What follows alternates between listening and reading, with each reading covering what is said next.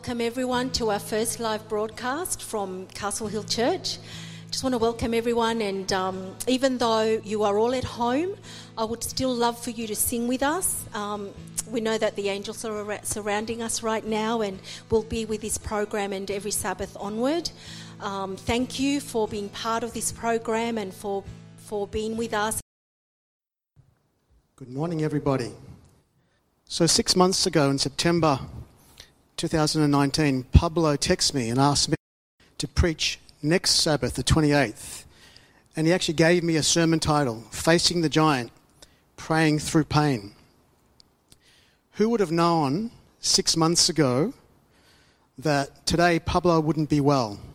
He doesn't have the coronavirus, no, he's got um, a chest infection. That I'd be preaching today about facing the giant, praying through pain to mostly an empty church and live streaming results of this pandemic called COVID 19. You know what? I think, as we've said before, God knew it's for this time. This sermon, I think, needs to be preached. So, my sermon today is not going to be about COVID 19.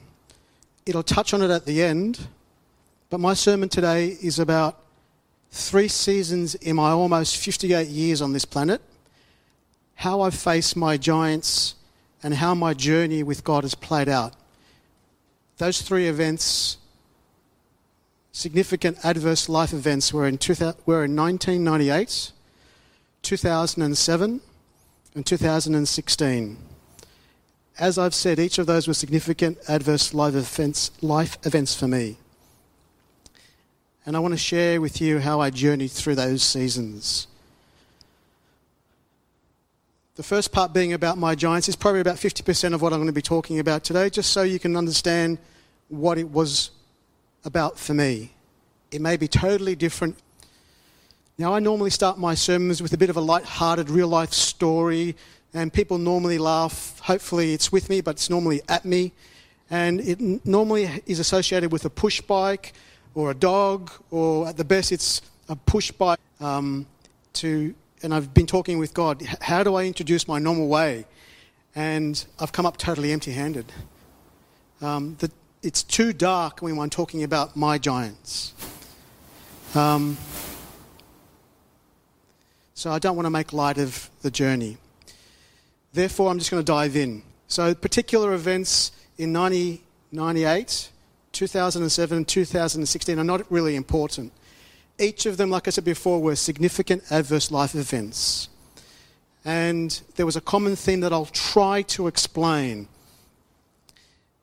What I'm going to be referring to is the giants that I've faced during this time. Last week, Jess, and Jessie's here today, she's in the booth, um, preached in 2016, ended up with me being clinically diagnosed with depression requiring me to take antidepressants for a period of time. I guess in some ways you can say I'm lucky. trying to be a bit funny there, but not working. I, had a, I have a predisposition with mental health giants that runs through my family, and I have to deal with that from time to time. Um, I've crashed at each one of these significant adverse life events in 1998, 2007, and 2016. Again, that doesn't mean my giants are the same as yours.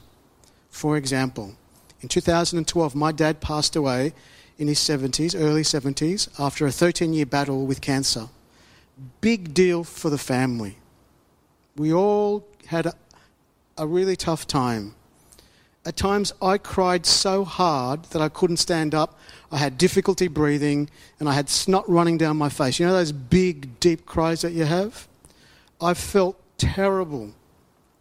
There was stress, there was pain, but it didn't push me over and have the impact of my giant of depression. Two years ago, in early 2018, I was diagnosed with cancer. Same cancer that took my dad, prostate cancer. Again, it was a big deal for me and my family. Terrible, stressful, painful, but it didn't trigger the pain of depression, the giant of depression. We're all different.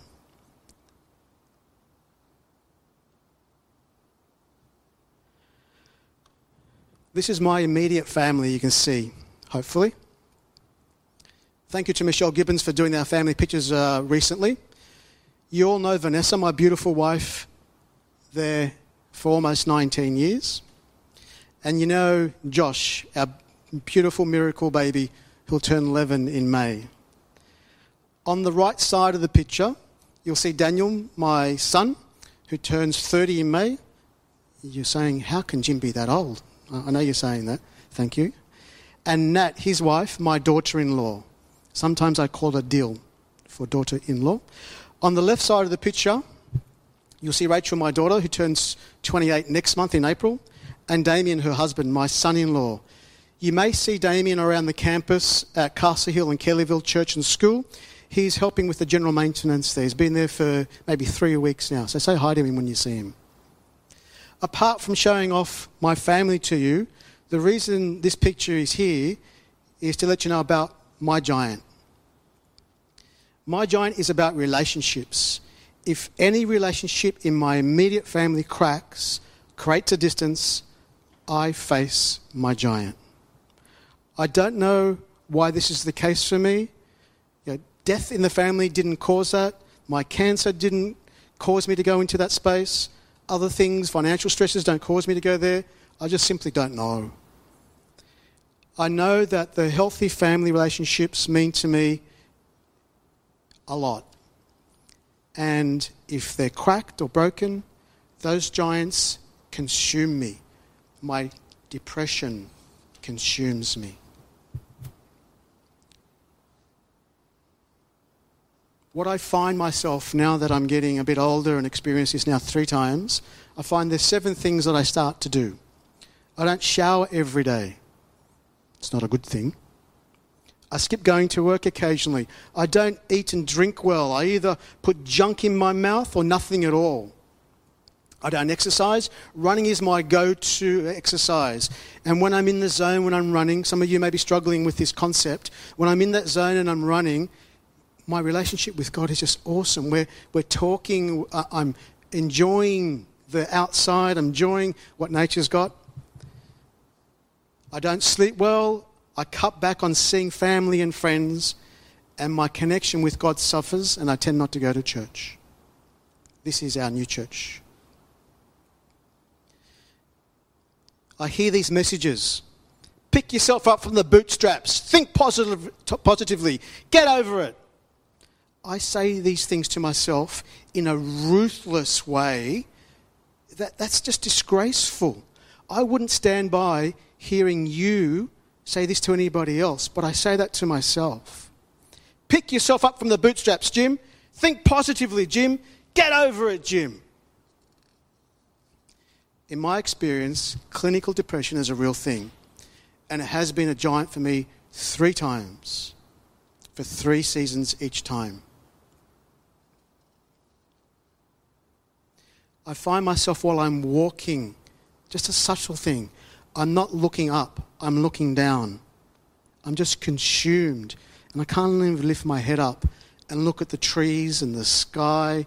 I can't even feel the breeze, even though it's there, because I'm looking down.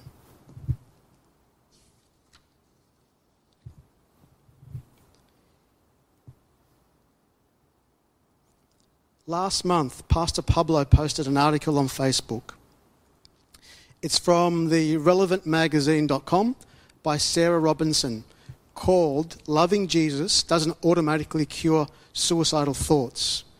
And that article is dated on the website Relevant Magazine, the 19th of February 2020.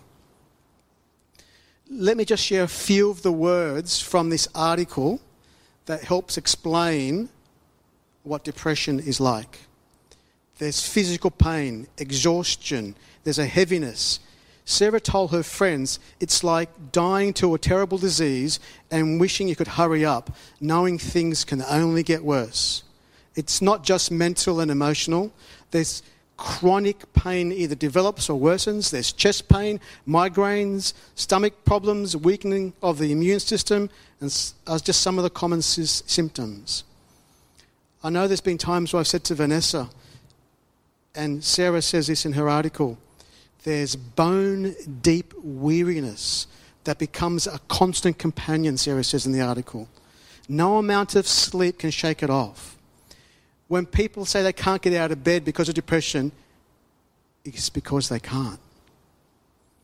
Every part, Sarah says, every part of me ached from resisting gravity, just walking around, as though my cells wanted to collapse in a puddle on the ground. And this is where it impacts my relationship with God and others. And I think this is where Sarah's going in her article. Depression often carries an intense, shameful sense of self hatred. More complex than sadness, there's emptiness, there's flatness, there's irritation, there's a strange numbness, there's a brain fog. The world seems to be moving in slow motion, but you just can't keep up.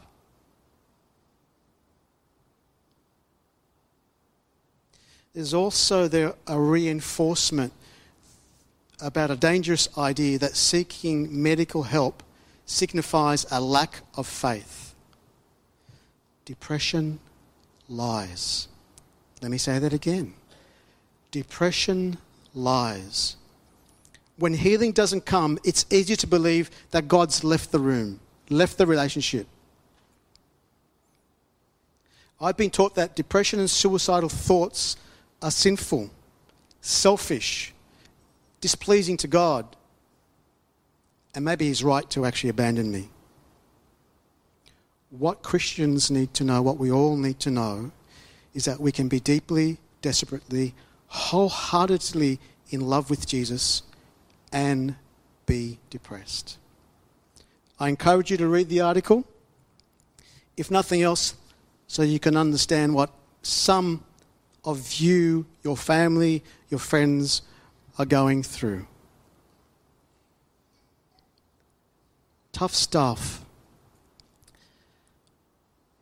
Hopefully, you can see this on your screens at home. Thank you. Unfortunately, suicide becomes a real and viable option. And in 1998, that's the path I was on. I didn't follow through with my plans. However, it's an understatement to say that it was a very low point in my life. I know you, or some of you, may need some help. Please reach out and seek professional help. In the article from Sarah that I just noted before, she believes her death would have been a blessing to others as it's too much for others to have to deal with her pain, deal with her giants. Sarah says in her article how she was helped out through this is that she's still here because one friend noticed something was wrong and did something about it. She mentions her friend Angela, invited her to dinner, took her picking blackberries with her kids constantly reminded Sarah that she was important to her family, that she told Sarah that she loved her and it wasn't her fault that she was broken. And God didn't like it when she was hurting. She simply presented, she was simply present with Sarah through her pain. On a hot night in July, Sarah says, when I was tired of fighting to stay alive, I showed up at Angela's doorstep because I knew it was safe and her family walked with her through the dark. She says, When I needed Emmanuel, God with us, Angela carried him, God, into my life. She helped me believe I was loved and my life mattered.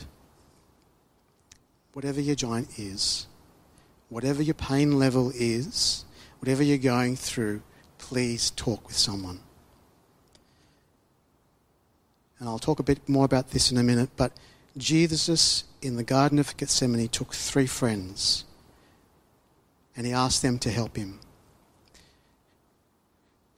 If you can hold up your hand, and you should be able to say, on your hand, there are five people that you can name that you can have an, uh, a, a conversation with like Sarah did with Angela. It's easier for extroverts to do that. It's more difficult for introverts to do that. You've got to make it happen because the Bible tells us there will be trouble. Not maybe, or if you're really good, it says there will be trouble. Nearly finished my first section.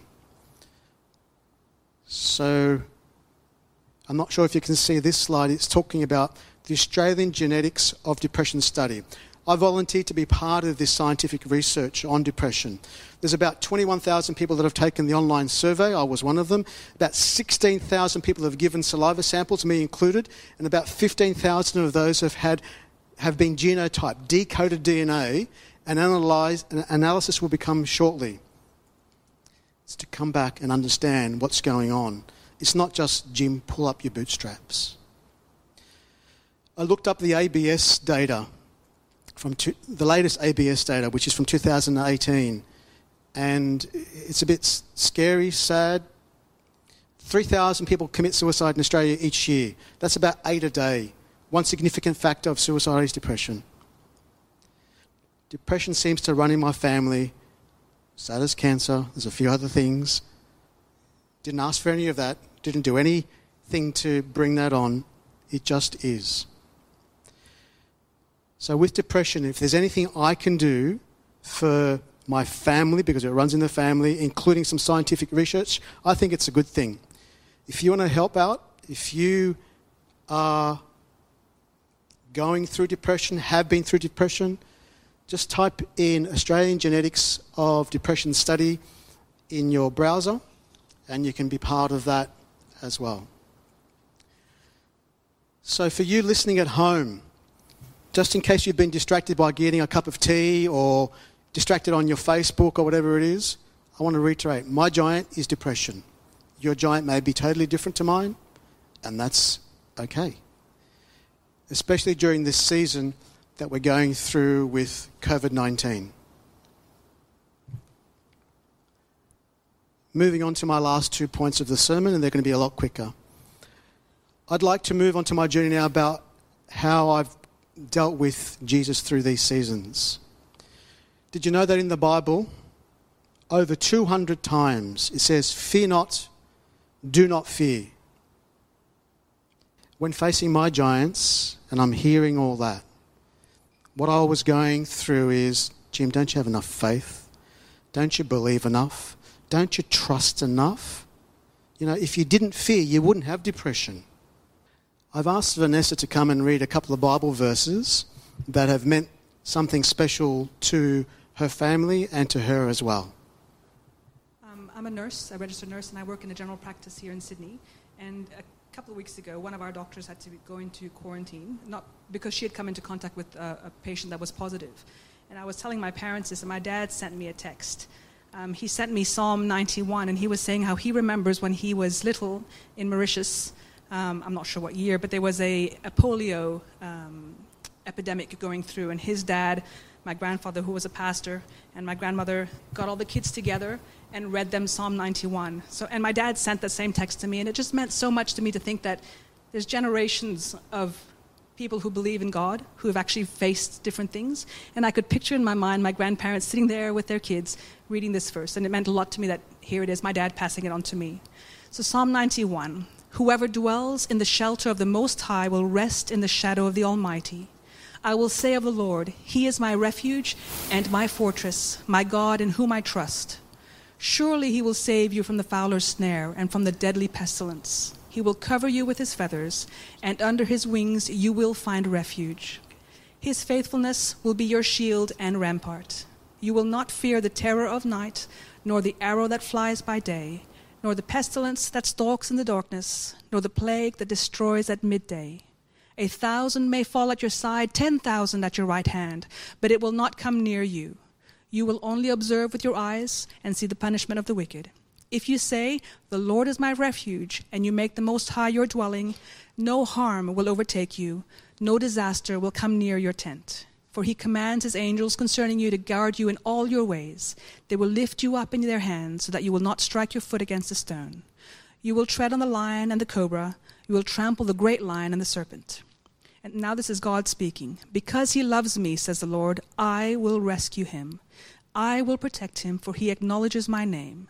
He will call on me, and I will answer him. I will be with him in trouble. I will deliver him and honor him. With a long life, I will satisfy him and show him my salvation. And the other text um, that always meant a lot to me is uh, Romans 8, 38 and 39. And it just reminds me that there's nothing that I can do, there's nothing I have done in my past that can make God love me less. It says, For I am convinced that neither death nor life, nor angels nor demons, neither the present nor the future, nor any powers, neither height nor depth, nor anything else in all creation will be able to separate us from the love of God that is in Christ Jesus our Lord. Thanks, darling. These examples I knew were true through my three seasons. I know they are true. But what was wrong with me, I was going through and saying, why is this happening? Where's God through all this? Does He actually really exist? You know, my prayer time during these seasons was on a spectrum. At one end of the spectrum, I was kneeling beside the bed and praying, often crying. To the other end of the spectrum, I was yelling, accusing Him, of many things and at times trying to convince myself that he really wasn't there. Funny enough, how stupid am I? I didn't actually stop engaging him. I think God's actually got a sense of humour by not walking away, was I was still saying, You're not real, you're not real. It wasn't a pleasant thing to hear me saying these things to God. And at times I did the, hmm, You don't really exist anyway. How stupid am I? I'm actually talking to him and doesn't exist. But looking back on each of these seasons, there was a level of engagement with Jesus throughout each and every one of those fights that I had. But I struggled with praying through this pain. My prayers weren't like the normal prayers that you've heard today, which are all G rated, uh, nice and uplifting. What kept on coming back to me was, Jim, it says in the Bible more than 200 times, do not fear. Fear not. I felt fake trying to be a Christian that had it all together and did not fear. I wasn't able to push aside my giants and engage God with just do not fear. That cycle created a guilt cycle because I wasn't good enough. I was to blame. It's all on me. What do I need to do to change that? To believe enough, to have no fear, so then I can actually deal with God. And then before my depression would go away. The hope that changed that was connecting with the example of when Jesus was real while he prayed and faced his giants. He was real and he believed. He had the faith and the struggle. And if Brett, can we put that up on the screen? There's a lot there. This is from Mark 14, 32 to 42. It's the Amplified Bible. I'm not going to read all of it. I'm just going to read the underlying text that I've put in there. And that says, He, Jesus, began to be deeply uh, distressed and troubled, extremely anguished at the prospect of what was to come.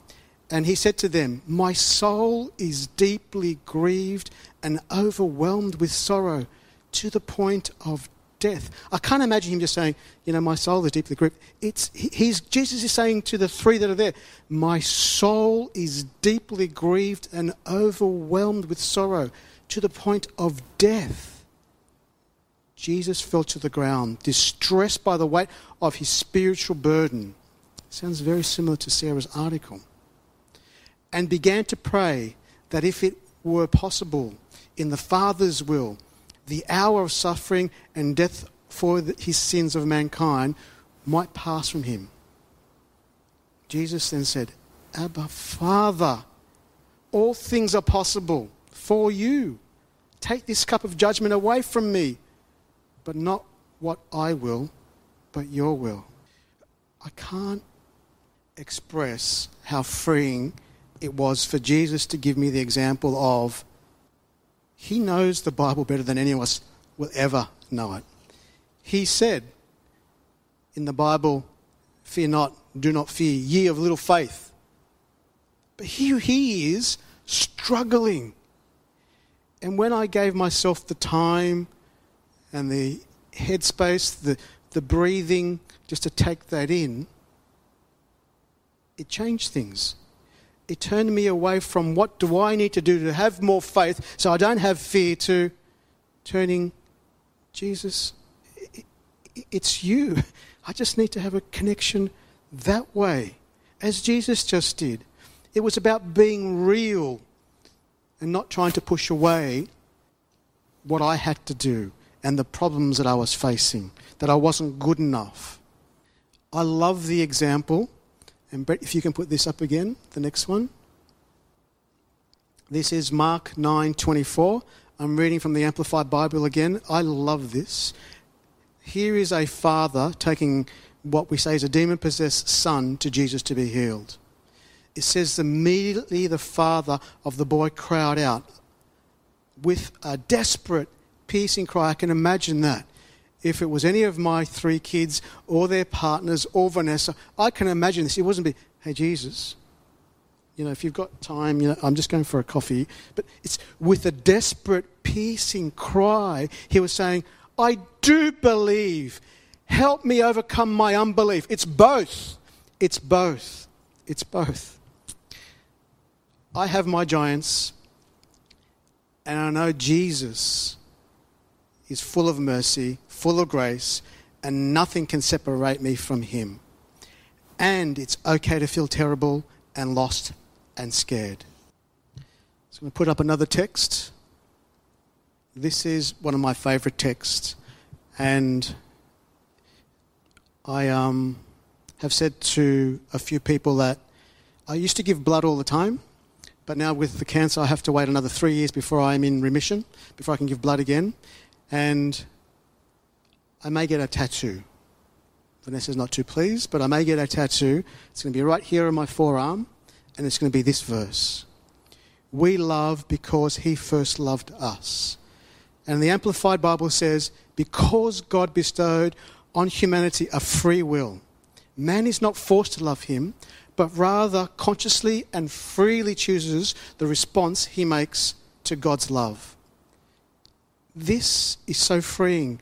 I was able to breathe again because it's not Jim, stop being fearful, get on with it, pull up your bootstraps. It was, God loves me. Let that sink in. You big buffhead, let that sink in. It was, and I'm feeling really bad. My giants are crushing me.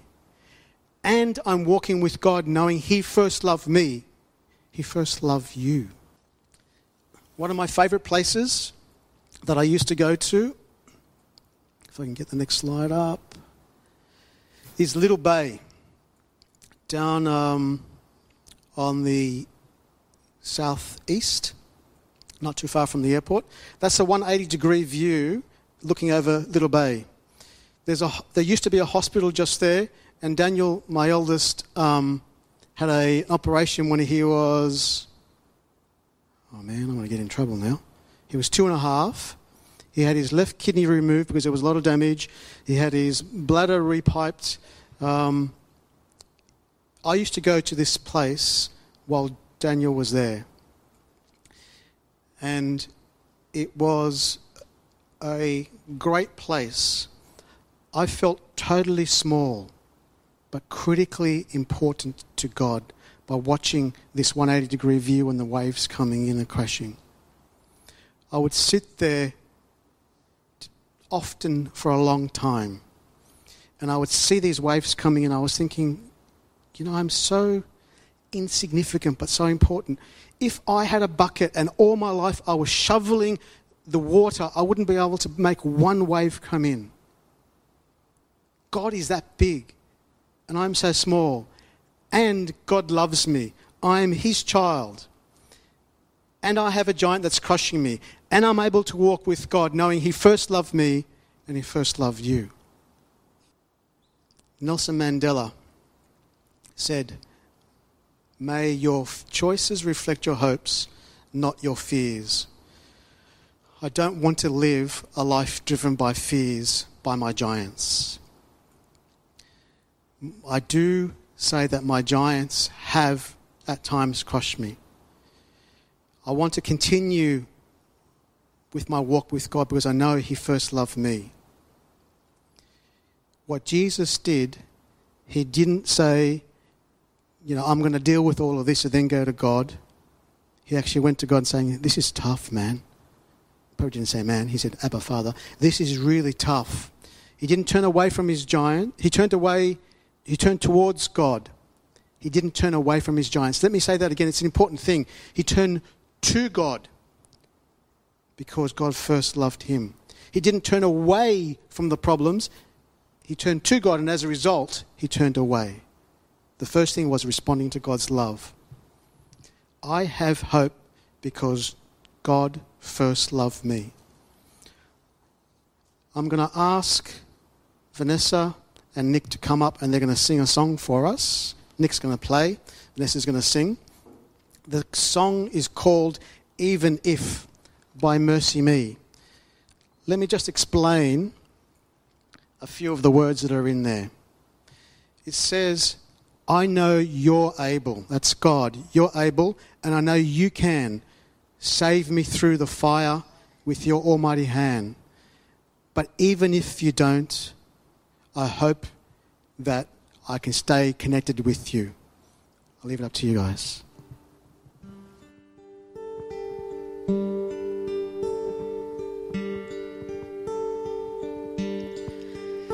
Say sometimes you win some, sometimes you lose some. And right now, right now, I'm losing bad. I've stood on this stage night after night, reminding the broken it'll be alright. But right now, right now, I just can't. It's easy to sing when there's nothing to bring me down. But what will I say when I'm held to the flame like I am right now? I know you're able and I know you can save from the fire with your mighty hand. But even if you don't, my hope is you alone.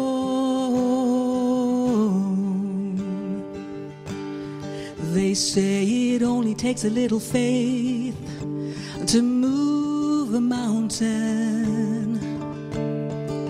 Well, good a little faith is all I have right now. But God, when you choose to leave mountains unmovable, oh, give me the strength to be able to sing. It is well with my soul. I know you're able and I know you can save through fire with your mighty hand. But even if you don't, my hope is you alone. I know the sorrow and I know the hurt could all go away if you just say the word. But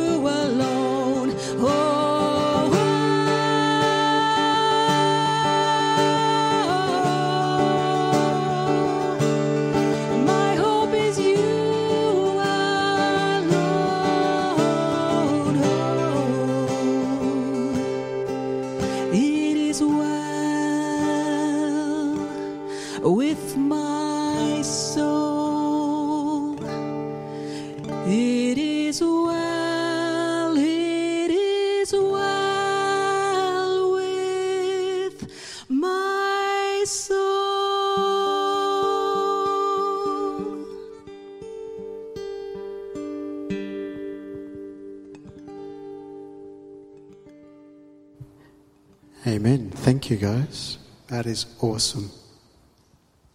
I encourage you to, um, not now, but take a note, to listen to Susan David from TED Talks. And her talk is The Gift and Power of Emotional Courage. Um, she challenges a culture that prizes positivity over emotional truth. I get really tired, really tired when I keep on hearing you can do it stuff. Pull up your bootstraps. There are times I just can't. And I think what God's asking for us is to be real, like the song says, even if. It's both. I'm going through a tough time and I'm going to connect with you. This was recorded in 2017. It's just over 15 minutes. The other one that I'd like you to also listen to is Brené Brown, also at TED Talks. And she did one 10 years ago called The Power of Vulnerability. It goes for about 20 minutes. She's had about 50 million views on that. And then two years later, she had another talk about listening to shame. Now, Brené Brown is a research professor, psychologist as well, same as Susan David. Um, she, spent the last 20 years studying courage, vulnerability, shame, and empathy, and is an author of the of five best-selling uh, books. As an aside, she's a Christian as well. I found listening to these freeing because I can be real. I don't have to come to church and pretend everything's okay. The key text for me here is we love because he first loved us. Because God bestowed on humanity a free will, man is not forced to love him, but rather consciously and freely chooses to respond. It's a response to God's love. God first made the move. He loved me first, He loved you first. And I love this little saying here that I stole from Jess, and she got this when she was at, uh, in Oregon from the camp director. It says, I think if we're real and we say it's not always happy days, there's tough times, and I'm struggling, and I'm connecting with God, and I'm going through the journey, people are going to see a love so strong that they spend eternity searching for its source. That's, I think, what we can and should become. So then at Castle Hill, we talk about being the most loving church.